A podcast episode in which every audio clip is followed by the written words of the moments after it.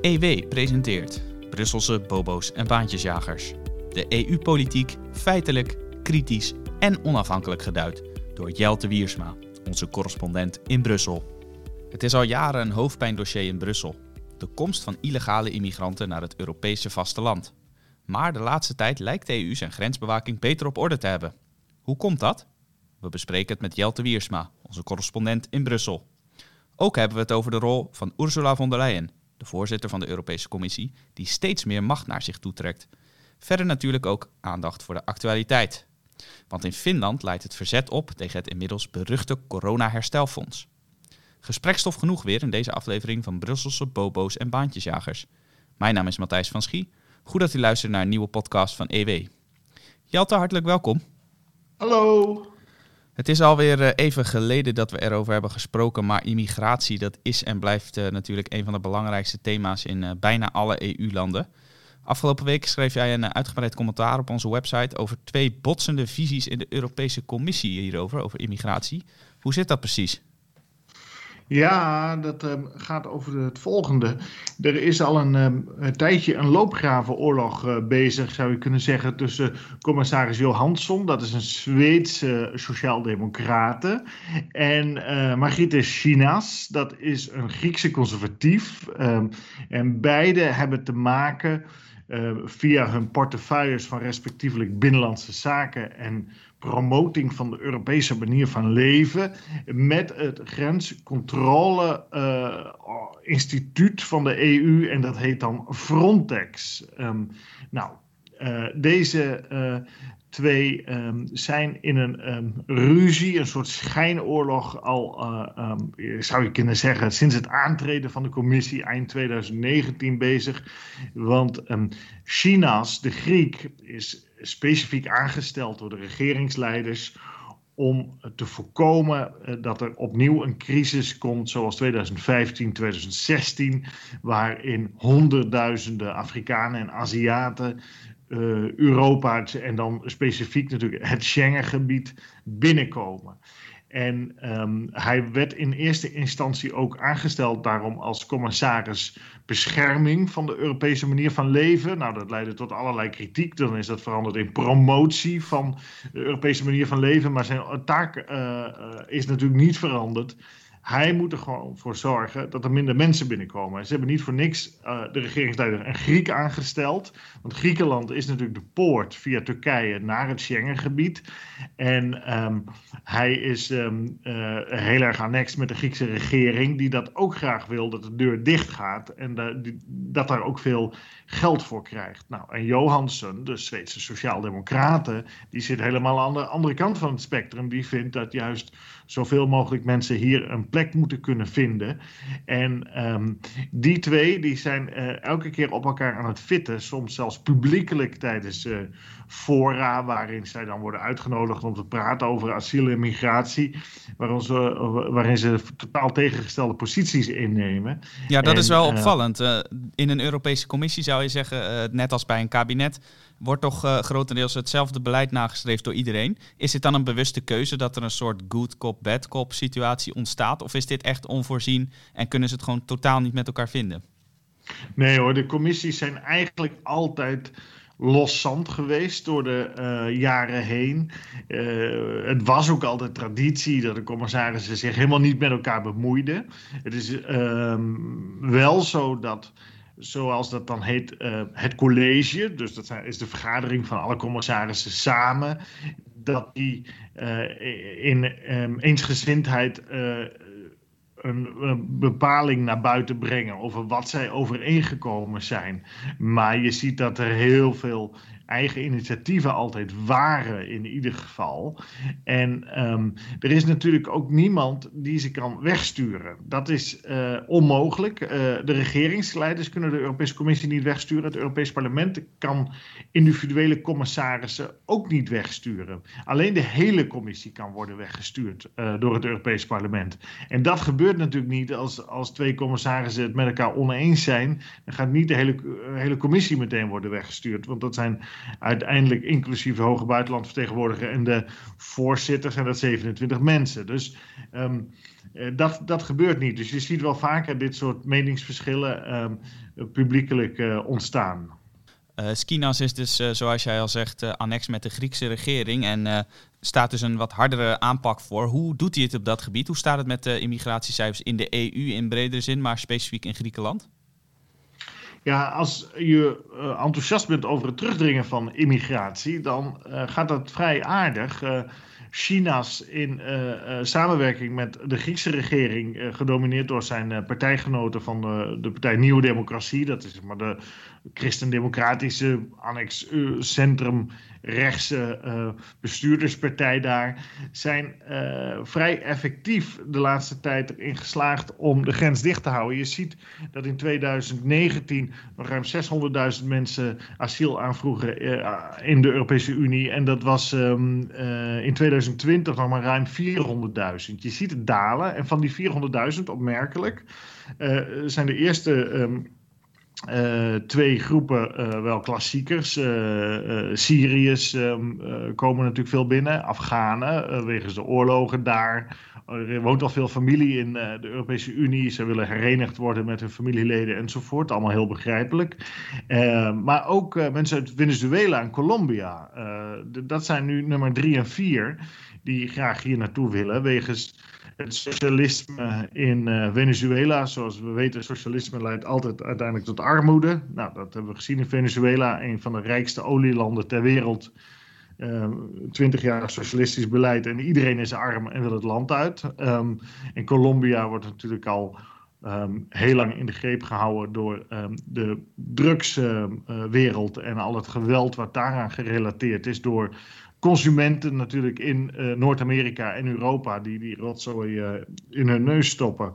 Um, nou, die, die, uh, um, die situatie um, hebben we nu dus een verdaling, een forse daling van de instroom van asielaanvragers. En het lijkt erop dat het alleen nog maar doorgaat. En het komt mede doordat Griekenland een heel groot hek heeft gebouwd op de landgrens die zij hebben met Turkije. Die is natuurlijk niet zo uh, heel breed. Het is nog een soort corridor waar Turkije en Griekenland met elkaar uh, zijn, aan elkaar zijn vastgeklonken. Uh, maar um, heel veel mensen kwamen natuurlijk ook via de beroemde boten, bootjes. Um, eh, naar de Griekse eilanden vanaf de Turkse kust. Dus de Griekse eilanden liggen ook vlak voor de Turkse kust, zijn vanaf de Turkse kust soms zelfs zichtbaar. Als je er wel eens geweest bent, dan zie je dat ook. Dus dat is heel dichtbij en er zijn altijd mensen die proberen over te steken. Uh, met de hulp van mensensmokkelaars, soms ook met de hulp van corrupte politieagenten.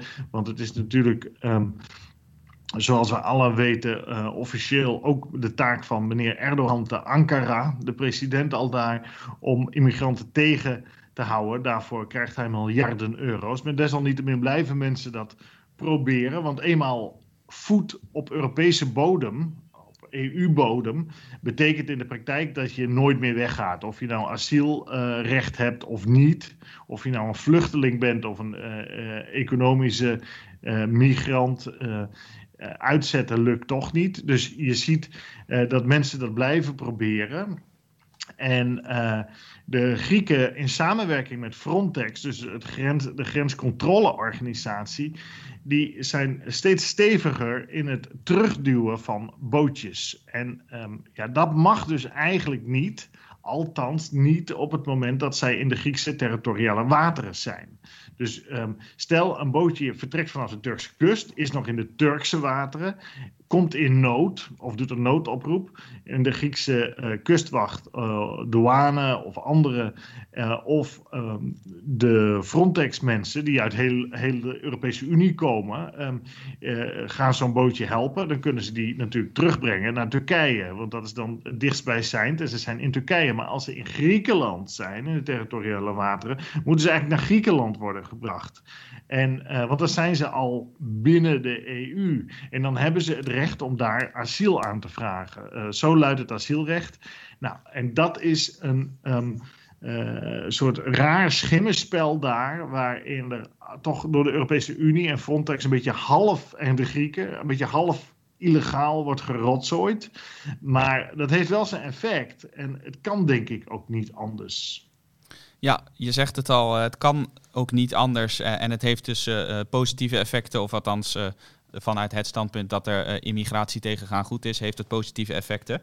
Uh, maar er zijn uh, NGO's, non-governementele organisaties, die klagen erover dat dat een onmenselijke praktijk is.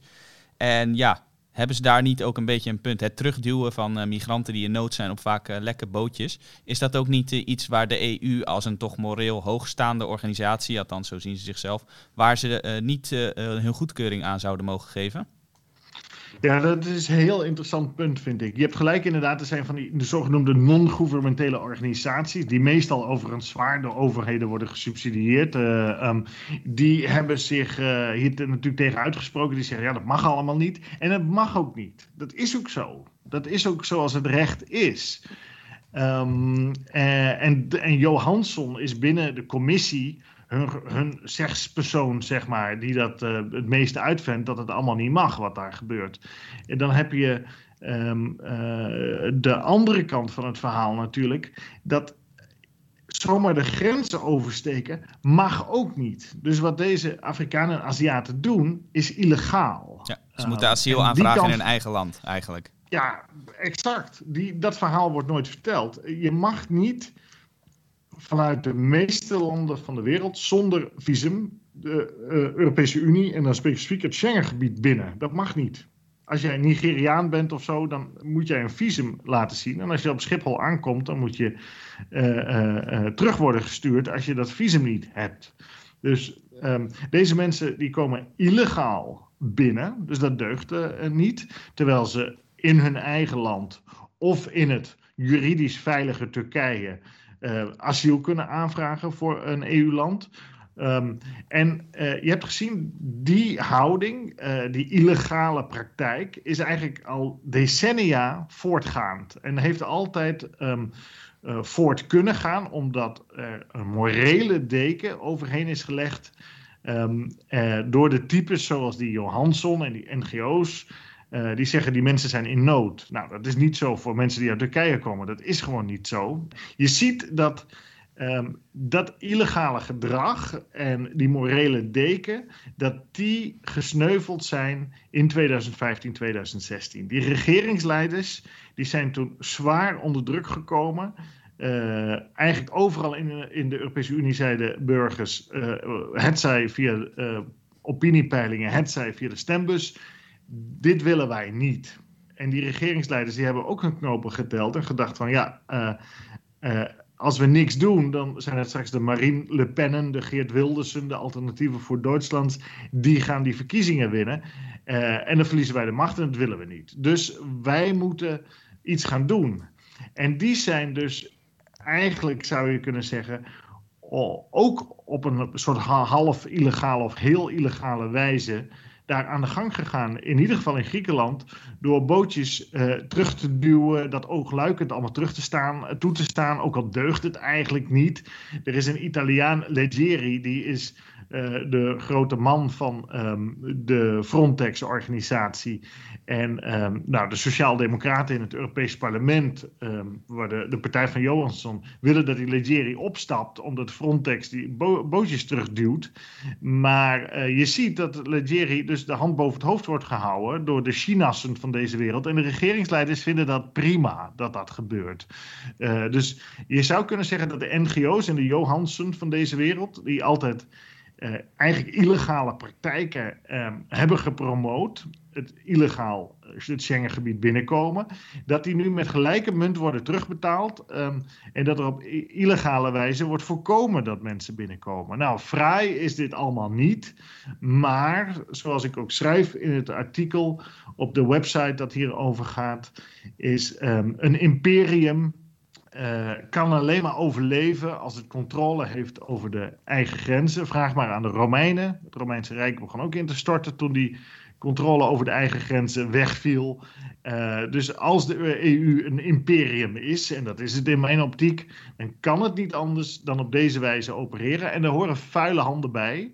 Ehm, hoe onaangenaam dat ook is. Uh, maar je zou kunnen zeggen, dit is deel van het volwassenwordingsproces van de EU. Dat het niet alleen maar meer een morele roeptoeter is. En gaat tegen, tegen, zeggen, of tegen Amerika zeggen van ja, jullie uh, mogen geen muur bouwen of zo. Maar dat de Europese Unie dus nu zelf uh, op deze wijze opereert. En dat is toch wel een boeiende nieuwigheid wat mij betreft. Ja, inderdaad een zeer interessante ontwikkeling die uh, jij even kort hebt beschreven hier, jouw conclusie althans, het, uh, het artikel hierover, uh, wat je ook al noemde, jouw commentaars te lezen in de beschrijving van deze podcast. En dat bevat nog veel meer wetenswaardigheden, dus lees dat vooral. Link is te vinden in de beschrijving van deze podcast. ja, wij houden immigratie natuurlijk ook in de gaten. Het is al heel lang een, een belangrijk onderwerp voor EW, dus we, we zitten daar bovenop. Uh, we hadden het net over de verdeeldheid in de Europese Commissie tussen twee uh, eurocommissarissen. Ja, dan kunnen we natuurlijk niet om uh, Ursula von der Leyen heen. Zij is de voorzitter van die commissie. En jij bent in deze podcast bepaald niet altijd lovend over haar geweest. Maar één ding moet je haar nageven. Ze is veel in beeld. Ze laat zich continu zien, verstopt zich niet. je hebt ook in het komende nummer van EW e jouw rubriek in Brussel aan haar gewijd. En daarin beschrijf je haar tussen aanhalingstekens als een koningin. Hoezo? Ja, het is uh, heel fascinerend om te zien wat daar toch gebeurd is de afgelopen uh, jaren in die commissie. Ik uh, zei bij het vorige item natuurlijk al dat de co commissie altijd een soort los zand was. En dat die commissarissen allemaal een beetje hun eigen eilandje hadden. Maar dat is wel veranderd de afgelopen jaren. En dat um, is al begonnen onder de Portugees Barroso, een socialist voormalige communist, nu uh, adviseur bij Goldman Sachs. Zo, zo gaat dat. Uh, zo stevig zijn de principes wel. Um, daar opvolgde natuurlijk Jean-Claude Juncker, um, de voormalige premier van Luxemburg. En iemand die al 35 jaar mee uh, draaide in het EU-circuit. En uh, onder Juncker heeft het, een, heeft het al een turbo gekregen. De centralisering van macht bij de voorzitter van de Europese Commissie. Dat is gebeurd um, door allereerst um, een structuur in te bouwen waarbij Juncker de, als president een um, tweede man had, Frans Timmermans. En daaronder hingen zeven vicepresidenten. En die zeven vicepresidenten die werkten in clusters met andere uh, eh, EU-commissarissen. En alleen die hadden via Timmermans, uh, de, althans in theorie, toegang tot Juncker. In de praktijk werd het Martin Selmayr, de Duitse apparatchik, die Timmermans aan de kant heeft geduwd. En toegang tot de voorzitter van de Europese Commissie, waar dus die zeven clusters uh, onder hingen van vicepresidenten. Nou, dat was al een centralisering van macht. En toen kwam uh, Ursula von der Leyen in 2019. Wat heeft die gedaan? Die is ten eerste in het Berlaymont gaan wonen. Dat is de zetel van de Europese Commissie. Dus die heeft een appartement laten inrichten naast haar kantoor. Nou, als je dan niet bovenop je werk zit, dan weet ik het ook niet meer. Moet er niet aan denken, um, zeg, op mijn werk wonen. Nee. Hoewel, met corona is het eigenlijk al een tijdje zo. Uh, ja, toch? Dat uh, thuiskantoor, hè? Dat, uh, ik vind dat heerlijk. Ja, ja. Zeg maar, als je het zo ziet wel. vanuit Brussel ben ik niet anders gewend en anders wel van, vanuit Zeeland. Maar, maar goed, um, je moet er wel uh, met een soort glimlach naar kijken hoe die van der Leyen uh, daar is uh, gaan zitten. Die zei ja, maar dan heb ik geen reistijd en geen files. En nou, dat is ergens nog wel te begrijpen. Maar om er letterlijk naast je kantoor te wonen, ze heeft er echt een soort witte huis van gemaakt. Hè? De Amerikaanse president woont natuurlijk ook in zijn kantoor. En dat heeft zij gekopieerd. En um, de grote thema's, die trekt ze allemaal naar zich toe.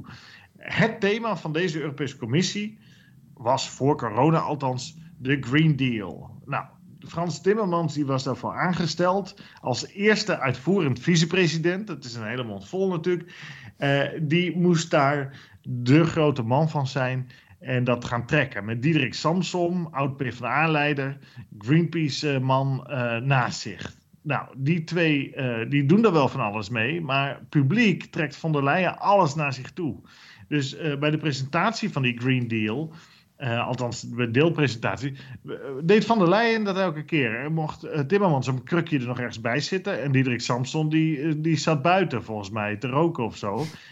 want die was er in ieder geval niet bij. Dat is ook niet goed voor het klimaat dus, trouwens, dat roken. nee, nee die hij rookt helemaal niet volgens mij. Maar bij wijze van spreken. dus um, ja, daar, daar moest ik wel... met enige verwondering naar kijken natuurlijk. Want uh, zo gaat het de hele tijd. Dat klimaat uh, is één ding, maar het corona is natuurlijk het volgende.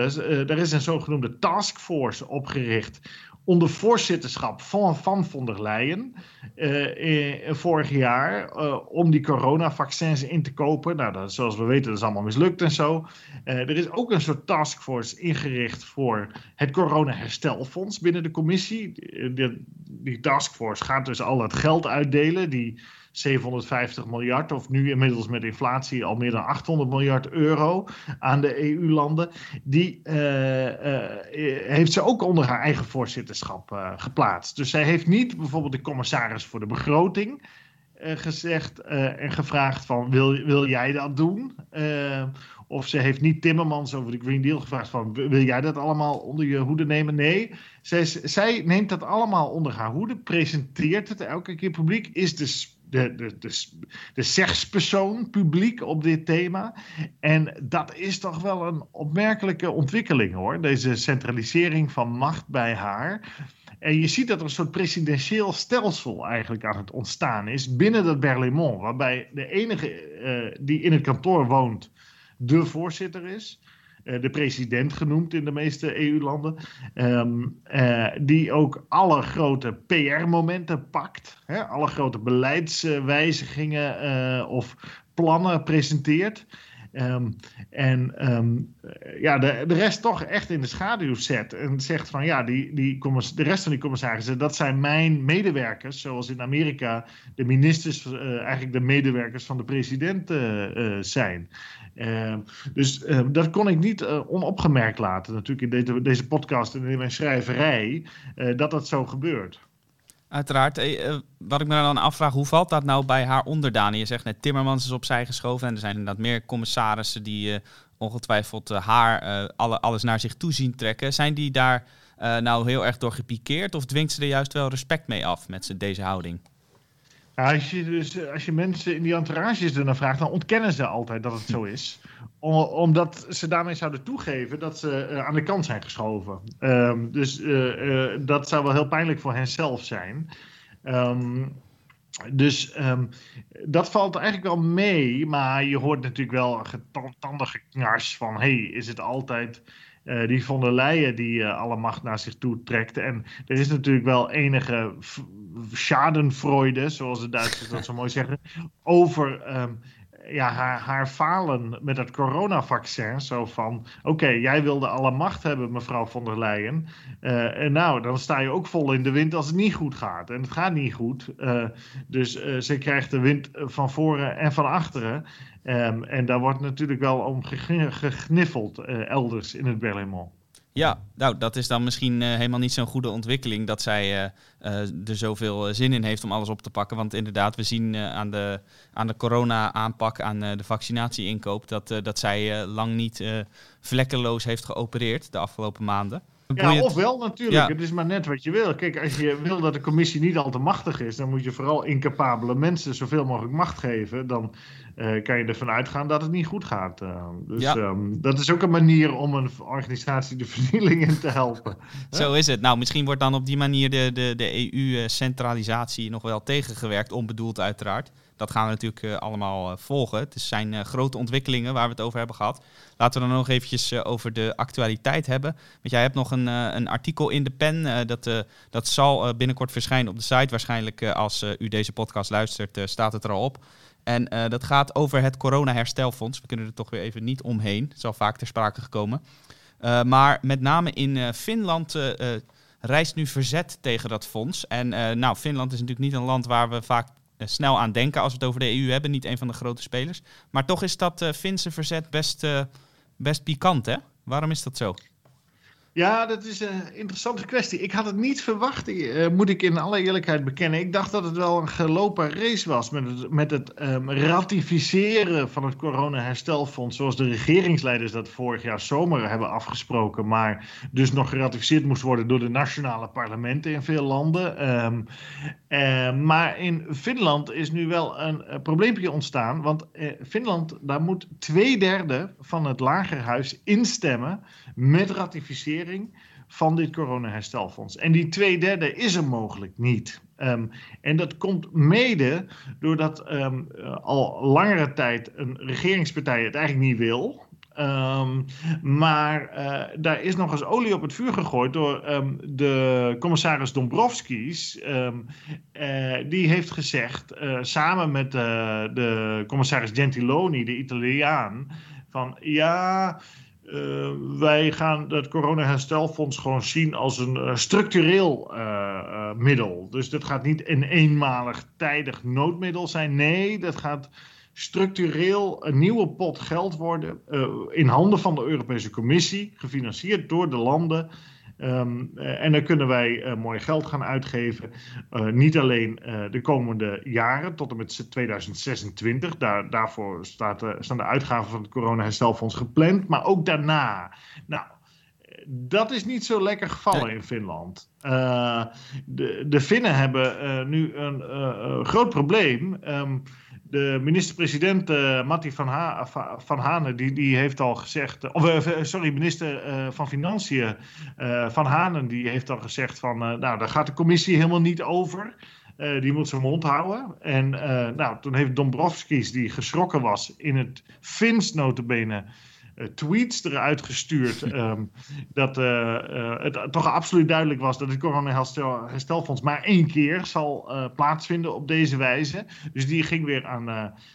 Damage control doen, zoals dat dan gezegd Maar dat was dus eigenlijk een, een, slip of the tongue, als we toch Engelse spreekwoorden gaan gebruiken. Zo is het, zo is het. En uh, Pekka Rienen, dat is een lid van het Europees Parlement, van de liberale Finse regeringspartij. Die heeft tegen Dombrovskis gezegd: Ja, je hebt al een fout gemaakt. En we gaan nu dit commentaar van deze commissaris maar eens even in overweging nemen. Dus. Um, dit gaat niet helemaal lekker. En de Finnen zijn al een beetje ongelukkig. Zij zijn natuurlijk de enige Scandinaviërs um, uh, die in die euro's zitten. Ze zitten alleen maar in de euro omdat ze heel lang natuurlijk een satelliet zijn geweest van de, van de Russen. Of in ieder geval um, daardoor bedreigd werden. Dus zij wilden zich zo snel mogelijk in die EU vastpinnen. Um, maar um, ze zijn natuurlijk helemaal niet blij met wat er gebeurt in Finland, sowieso niet. En die twee derde hobbel, of die genomen wordt, nou, we moeten het gaan zien. Ja, in Nederland was er ook ooit sprake van. Hè? Twee derde komt me heel bekend voor. Dat is uh, door uh, Kees van der Staaien, als ik me goed herinner, ook naar voren gebracht. Van laten wij, als wij met verregaande EU-voorstellen akkoord gaan, ook die twee derde meerderheid houden. Ja, dat klopt, ja. Um, Matt Herbe, LPF en Kees van der Staaij, die hebben ooit, dat is ja, een jaar of 15 geleden al, een voorstel ingediend. Een wetsvoorstel om inderdaad um, als macht naar de EU wordt overgeheveld, zoals dit, met dit corona-herstelfonds, dat beide huizen, de Eerste en Tweede Kamer, akkoord moeten gaan met twee derde meerderheid minimaal, omdat het dezelfde toets moet doorstaan als een grondwetswijziging. Die kan ook alleen met twee derde meerderheid in beide huizen uiteindelijk uh, worden volbracht. Nou, dat heeft het bijna gehaald. Uh, de grondwet moest daarvoor worden gewijzigd. En dat kan alleen maar doordat eerst beide huizen met normale meerderheden instemmen. Dat was gebeurd. Dan moeten de verkiezingen volgen. En dan moeten beide huizen met twee derde meerderheid instemmen. Dat gebeurde in de Tweede Kamer, maar net niet in de Eerste Kamer, omdat de VVD en het CDA dat niet wilden. Die draaiden en uh, daardoor was er geen twee derde meerderheid in de Eerste Kamer om de grondwet te wijzigen waardoor uh, machtsoverdracht naar de EU alleen maar met twee derde meerderheden in beide huizen kan worden gedaan. En uh, de argumenten daarvan van de senatoren was toen van ja, um, dan wordt het onbestuurbaar, uh, dan kan de EU niet nooit verder. Nou ja, toen hebben natuurlijk het CDA en de VVD zich laten kennen Ja. Ehm, wat ze ook zijn, uh, pro-EU-integratiepartijen. Uh, want uh, zo'n twee-derde toets was natuurlijk um, heel verstandig geweest. Want het is natuurlijk vreemd dat je de grondwet um, alleen kan veranderen met twee-derde meerderheden. Dus je kan bijvoorbeeld alleen maar van de koning afkomen als je naar een republiek zou willen gaan met twee-derde meerderheden in beide kamers. Maar je kan wel het land waar die koning de staats, het staatshoofd van is. helemaal uitkleden qua macht. En een leger afschaffen. Ja, um, dat is minstens zo vergaand. Dus het is heel gek. Heel inconsistent ook. Maar, maar goed, Finland heeft die situatie. Verstandige mensen zijn dat toch ook Finnen. Uh, moet je maar denken. Ja. en we gaan zien wat er van komt. Um, toch nog weer enige hoop bij mij dat het gezonde verstand uiteindelijk zegeviert. Het zou wel mooi zijn als de Finnen die eer een keer toevalt. Um, dan kunnen wij een, uh, doosje met uh, taartjes naar Helsinki sturen als bedankje dat ze um, de Nederlandse belastingbetaler toch 20 miljard hebben bespaard. Laten we erop hopen. Zo is dat inderdaad. We duimen in dit geval voor de Finnen.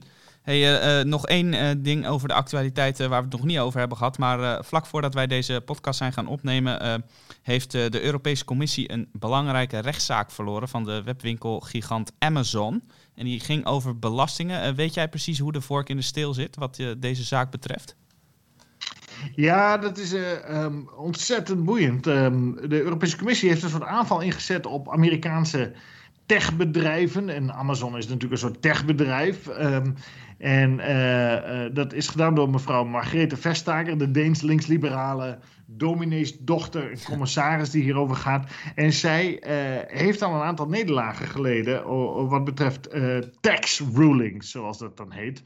Ehm, zij beweert telkens, de commissie beweert telkens, dat nationale overheden illegale staatssteun geven aan grote, vooral Amerikaanse firma's. Um, in dit verband door hen um, toe te staan allemaal bijvoorbeeld kosten af te trekken, door hen toe te staan om te schuiven met geld, waardoor die bedrijven uiteindelijk helemaal geen belasting betalen. Nou, wat is er uh, met Amazon aan de hand?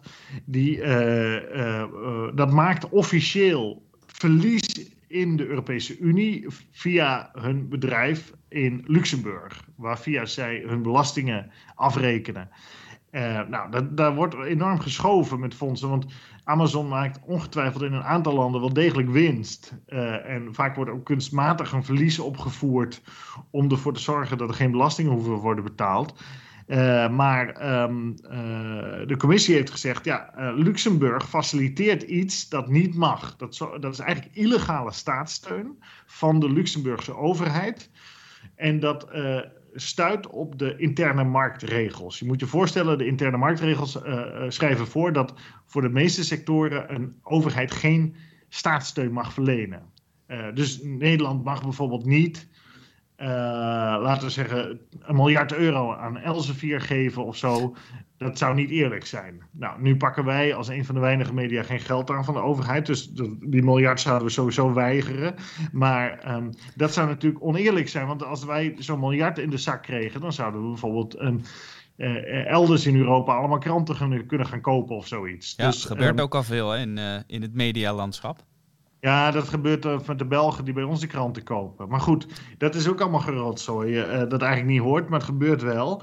Nou, um, je kan natuurlijk als regering uh, in plaats van direct een miljard euro te geven aan een bedrijf, bijvoorbeeld, kan je natuurlijk ook met allerlei interessante tax rulings ervoor zorgen dat zo'n bedrijf 0 euro belasting betaalt. Nederland is daar ook een uh, scherpe speler in, in dit spel. Um, en uh, Luxemburg is een van de beste in dit spel. En um, daarom zitten ook veel bedrijven daar. En um, de commissie heeft uh, Amazon voor de, uh, hier aangebracht. maar eigenlijk hebben ze Luxemburg voor de rechter gedaagd. Hè? Ja. Van ja, jullie geven illegale staatssteun aan Amazon. En uh, nu heeft het Hof van Justitie in Luxemburg, uh, ook in Luxemburg, gezegd: nee, dat is niet zo. Die hebben gezegd: no selective advantage in favor of a Luxembourg subsidiary of the Amazon Group. The General Court annuals the Commission's decision declaring the aid incompatible with the internal market. Nou, dan snappen we allemaal waar het over gaat. uh, dus zij zeggen: de Europese Commissie heeft niet bewezen dat Luxemburg op illegale wijze deze Deze belasting heeft uh, geïnd. Ja, precies. Deze firma Amazon ter, ter, uh, ter wille is geweest op een oneigenlijke manier volgens de interne marktregels. Nou, dat is wel de zoveelste nederlaag nu van de commissie en van Vestager. Het wordt wel een beetje pijnlijk. Ja de commissie had als speerpunt, aangemoedigd door de Duitsers en Fransen, om toch vooral maar eens die perfide, zeg ik ironisch, Amerikaanse techbedrijven aan te pakken. Want die domineren de hele markt in de Europese Unie. En de Europese Unie heeft zelf helemaal niks op dat gebied. Althans, dat is de gedachte. Um, Amerika was ook altijd boos daarover. Niet alleen Donald Trump, uh, de voormalige president, maar ook Joe Biden was daar niet blij mee. Maar uh, het Hof van Justitie in Luxemburg die, uh, schiet de ene en de andere zaak van de Europese Commissie aan flarden. En dat wordt wel een beetje pijnlijk allemaal. Dus de, de realiteit is nu dat die tax rulings, waar Nederland dus ook heel goed in is, dat die overeind blijven. Voor Nederland is dat wel een goede uitspraak in die zin. Um, is het ook goed uh, voor, de, voor de EU uh, als geheel? Of, of is dat moeilijk in te schatten? Ja, ik vind het heel lastig. Ik heb er heel, heel veel dubbele gedachten, gevoelens over. Kijk, jij en ik betalen belasting. Onze luisteraars betalen belasting. En er zijn dan een heel aantal firma's, uh, zeker hele grote, die betalen geen belasting. Um, bijvoorbeeld Shell in Nederland betaalt over zijn Nederlandse activiteiten geen belasting. En dat uh, is uh, in Elsevier uh, naar voren gekomen als eerste bij ons. En vorig jaar. En ja, dat um, is toch ongemakkelijk. Dat het ene bedrijf, de bakker om de hoek, maar die krijgt niks, die moet gewoon betalen. En een aantal firma's die leven in een soort belastingvrije zone. Dat is wel ongemakkelijk.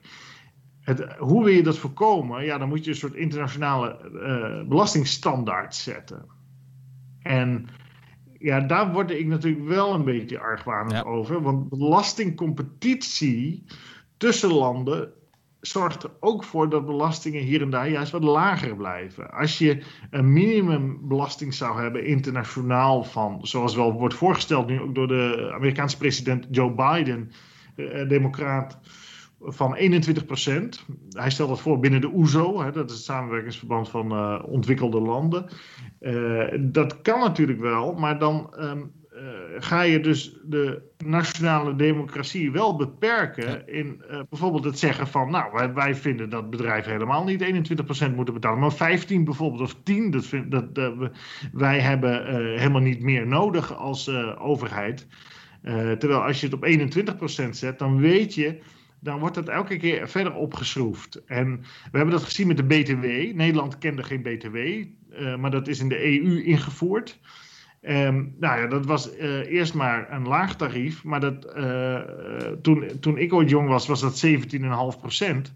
Dat zit nu al op 21 en dat mag maximaal binnen de EU 25 procent zijn.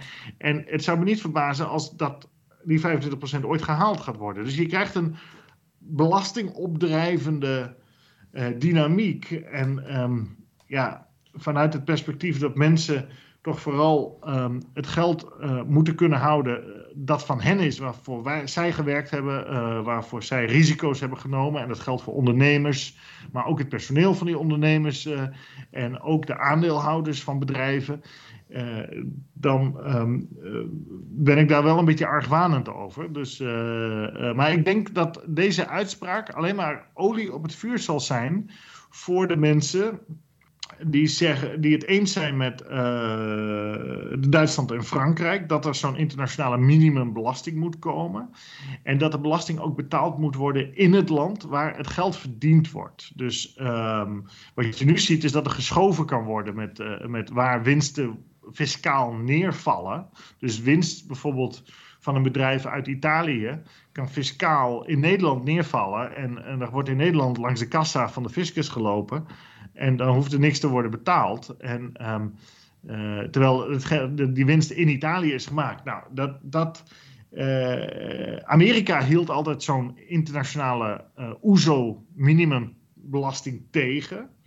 Maar Biden die heeft dus gezegd als eerste president van dat, daar ben ik voor. En dat zou dan op 21% moeten komen. Nou, Frankrijk en Duitsland willen dat ook. Dus het zou me niet verbazen als deze Amazon-uitspraak een aanjager is om uh, inderdaad tot zo'n minimumbelasting te komen. Uh, want ja, het is natuurlijk wel oneerlijke concurrentie als meneer Amazon, meneer Jeff Bezos, de eigenaar van die tent, um, geen belasting betaalt maar, uh, en fietsen verkoopt, uh, maar uh, de fietsenwinkel in je dorp of in je wijk wel belasting betaalt. Ja, dat, dat, is dat deugt natuurlijk niet. Dus um, hoe, hoe daar uit te komen, um, ik vind het heel lastig. Ja. Ik heb er dubbele gevoelens over, zoals je merkt. dus er zal veel over gediscussieerd worden de komende jaren. Dit is een Zeker. heel groot onderwerp is nog niet weg. Ook, uh, ook bij ons op de redactie zal er veel over gediscussieerd worden. Inderdaad, onze, onze economie-collega's die houden uh, dit soort kwesties ook nauwlettend in de gaten. Dus uh, dat kunt u natuurlijk bij ons op de website en in het blad ook lezen. Wat wij daarvan vinden en wat er gebeurt op het gebied van belastingen en rechtszaken daarover. Nou, voor nu zijn we aan het einde gekomen van deze podcast. volgende week spreken we elkaar weer over alle EU-perikelen die er elke week weer zich voordoen. Dus Hartelijk dank Jelte voor vandaag. Graag gedaan. Alle luisteraars eh, het beste gewenst en graag tot de volgende keer. Hartelijk dank voor het luisteren naar de podcast van EW. Wilt u niets missen? Abonneer u dan in uw favoriete podcast-app, bijvoorbeeld Spotify of iTunes, door te zoeken op EW. U kunt ook luisteren op onze site via ewmagazine.nl/podcast.